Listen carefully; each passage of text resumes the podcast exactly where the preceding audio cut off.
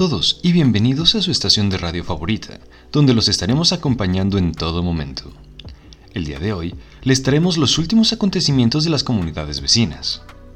En primera instancia, nos complace informarles que los ataques ocasionados por los grupos de confrontación formados después de la última gran epidemia han mermado considerablemente. Esto gracias a un conjunto de vecinos organizados que decidieron tomar cartas en el asunto. Si bien en un inicio resultó un tanto complicado, demostraron que una comunidad bien organizada puede hacerle frente a todo tipo de adversidades. Si usted está interesado en saber cómo es que esto es posible, no se preocupe. A continuación, le daremos algunas recomendaciones para que ustedes mismos puedan llevarlas a cabo. Lo primero que tienen que hacer es conocer a sus vecinos. ¿Cómo se llaman? ¿Qué suelen hacer? ¿Qué les gusta? No se espera que sean grandes amigos, pero sí que sepan quiénes son. El siguiente paso es identificar y exponer las inconformidades que tienen. De esa manera les será mucho más sencillo saber cuáles son los malestares comunes de su vecindad. Una vez reconocidos, procuren plantear posibles soluciones para resolverlos. Para eso, se recomienda que asignen roles que faciliten la ejecución de las soluciones. No se preocupen por realizar grandes acciones. Muchas veces, pequeñas obras pueden generar increíbles resultados, como por ejemplo, reunirse una vez a la semana o cada dos semanas para poder ponerse de acuerdo. Se ha visto que este tipo de acciones llegan a reducir considerablemente las inconformidades del entorno, pero es importante que se escuchen los unos a los otros y las lleven a cabo. Tomen en cuenta que no toda solución es permanente.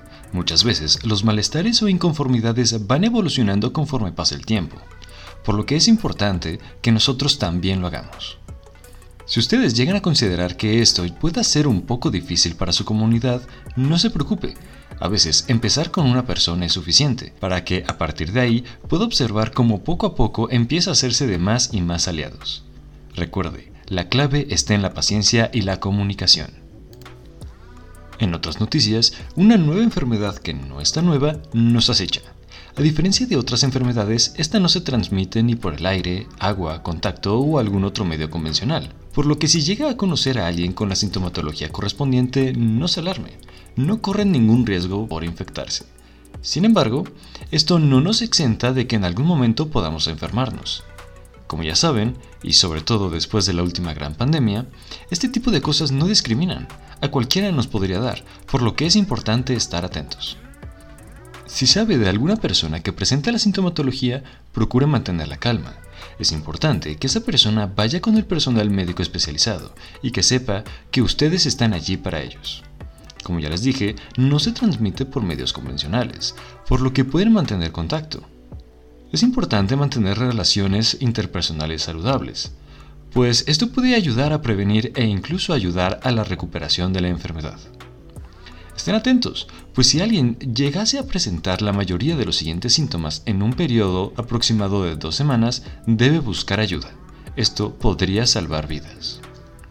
Los síntomas son fatiga o pérdida de energía, ánimo decaído la mayor parte del tiempo, aumento o disminución del peso o apetito, insomnio o aumento de las horas de sueño, sentimientos de culpa o inutilidad, dificultad para concentrarse, sentimientos de desesperanza, dificultad para tomar decisiones y o falta de interés en actividades habituales. Recuerde que si presenta la mayoría de sus síntomas, debe buscar ayuda. Para finalizar con el programa del día de hoy, les comentamos que una extraña nube se ha presentado sobre las comunidades vecinas. Les pedimos que estén atentos y que tomen las medidas de precaución correspondientes, pues se desconoce el origen y las características de dicho fenómeno. Los reportes afirman que la nube presenta la peculiaridad de que es percibida con distintos colores. Cada quien la ve de una manera distinta, aun cuando la observan al mismo tiempo. Hay quienes la ven naranja, otras verde, otros azul, e incluso hay quienes las ven hasta magenta, por lo que se les pide que estén atentos a cualquier anomalía. Nuestro grupo de expertos ya se encuentra estudiando el caso, por lo que les pedimos que estén atentos a las futuras indicaciones. Sin más por el momento, desde cabina les deseamos un excelente rato.